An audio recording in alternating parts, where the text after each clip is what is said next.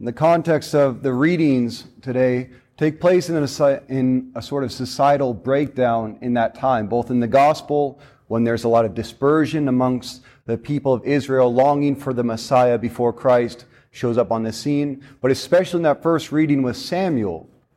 When God speaks to Samuel for the first time, this is in the midst of when the religious leaders had fallen away from worship of God. They were no longer listening to his voice, and because of that, the people of Israel were suffering with no priests or prophets or leaders to guide them.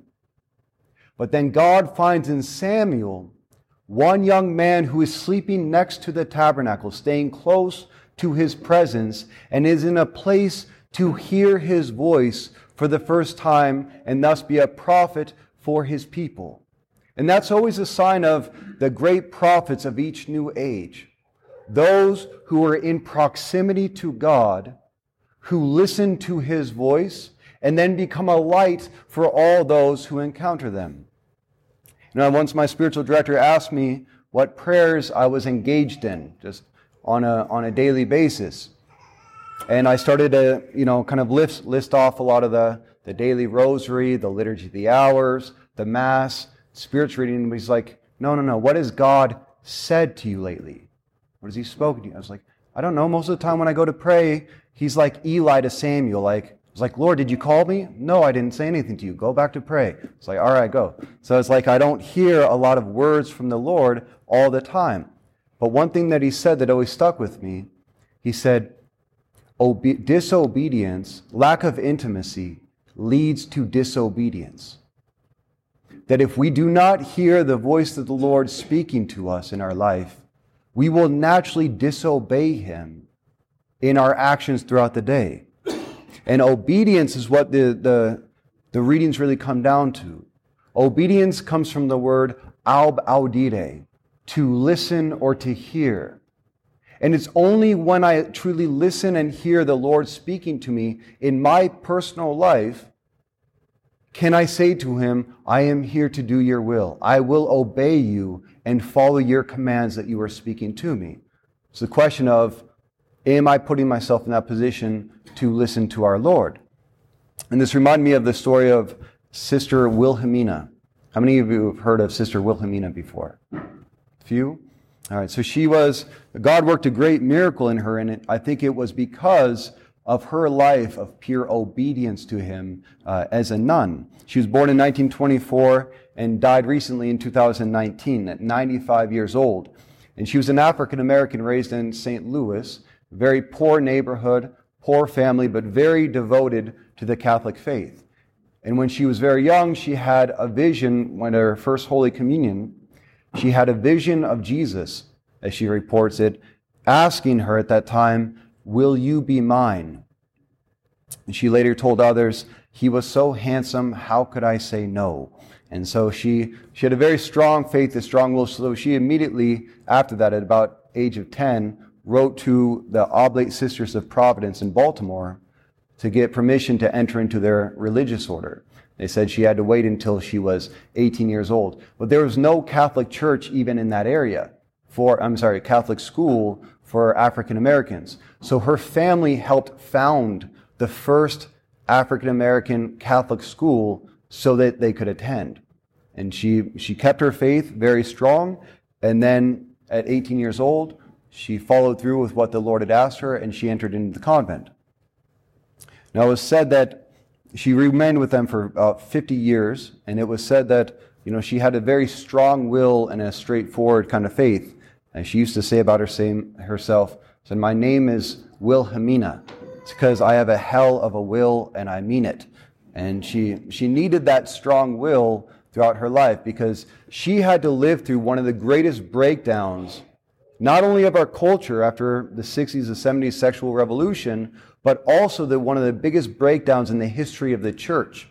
So she went into the convent when vocations to be nuns and priests was booming. After Vatican II, in the 15, 20 years following, 90,000 nuns left the convents, and 100,000 priests worldwide left the priesthood.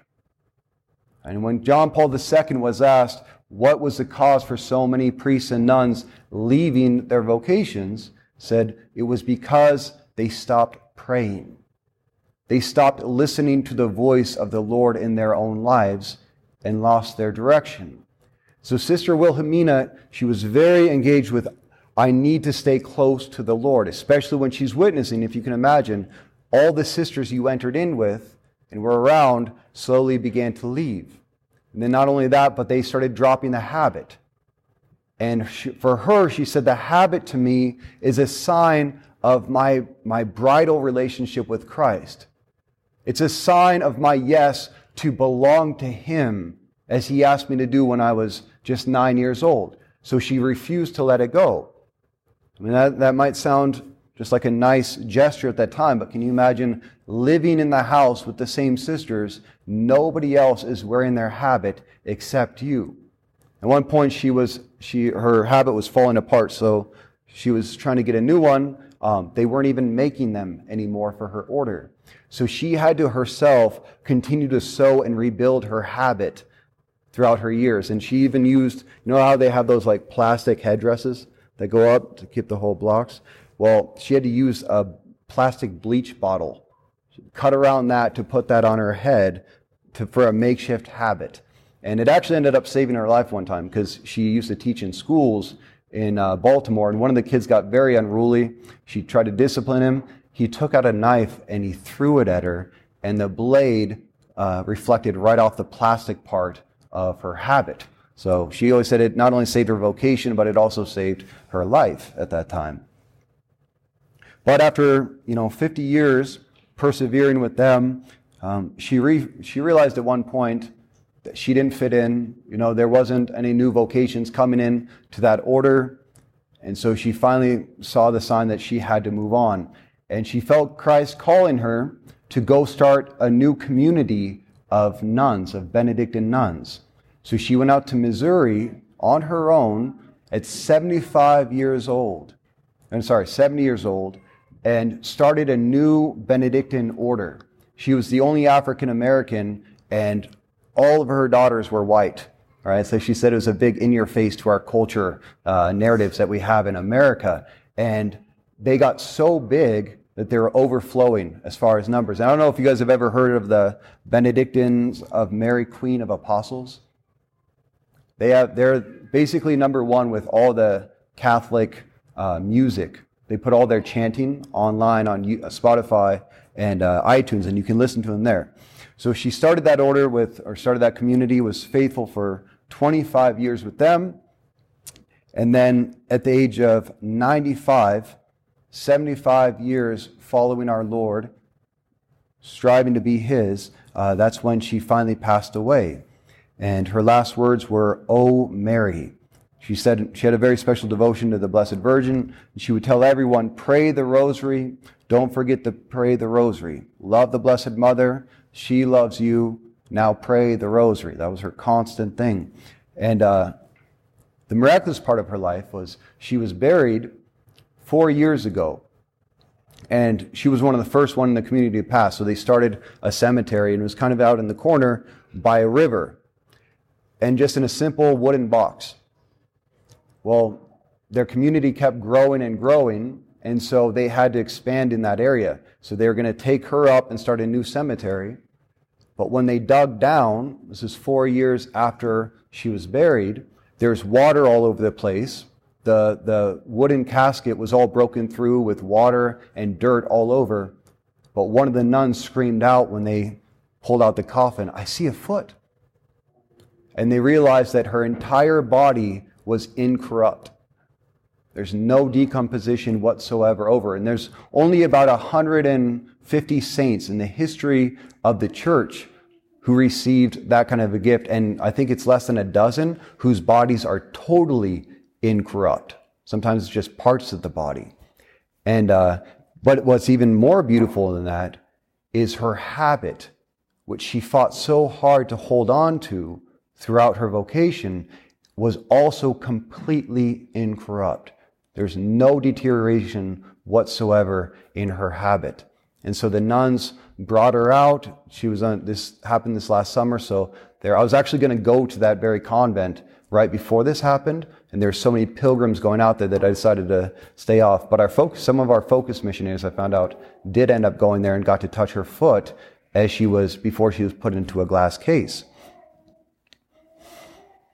So, in the midst of all the breakdowns around her, her secret was to remain close to Christ, where she could continue to hear his voice in the midst of so many voices of her own community of the religious orders around her and society that told her she had to get with the times, she had to let go, she had to grow up, try new things, but she heard Christ telling her a different message, and she was faithful to that throughout her life with great sufferings. And St. Paul says to the body, the body is not for immorality, but for the Lord, and the Lord is for the body. Our bodies as Catholics, Christians, do not belong to ourselves. You are not your own, for you have been purchased at a price. Therefore, glorify God in your body. And she was a woman who strove to glorify God in her body as a nun for 75 years of service. And because of that, God made a great sign of her and glorified her body as a sign for the rest of the church of her fidelity. And I think very much our current struggles of our times, and perhaps every time in the history of humanity, comes to the use of our bodies, right? Because the further we get from God, the more we want to take control of our own bodies and do what we want with our bodies because it's my body, my choice. And yet we see the complete opposite in the saints. The closer that the saints drew to Christ, especially listening to his voice, receiving the Holy Eucharist, they had this attitude of total surrender and obedience to him. My body's a vessel for the glory of God. And that's why Peter Kreeft once noted abortion is the Antichrist demonic parody of the Eucharist. That is why he uses the same holy words this is my body, with the blasphemously opposite meaning. How we understand God, how we live devoted to Him, is reflected in what we do ultimately with our bodies on this earth. And when John cried out to, in today's gospel, Behold the Lamb of God, what he was speaking about was the sacrifice that Christ would make with his own body for our salvation on the cross.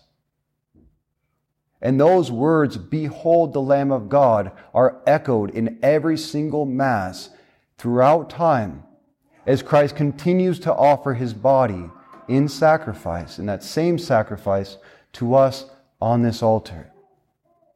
And to those of us who draw near to him, can hear the same words that Sister Wilhelmina heard that Elijah heard Will you be mine? Will you belong to me and offer your body in that same sacrifice? May we all be able to answer with them Here am I, Lord. I come to do your will.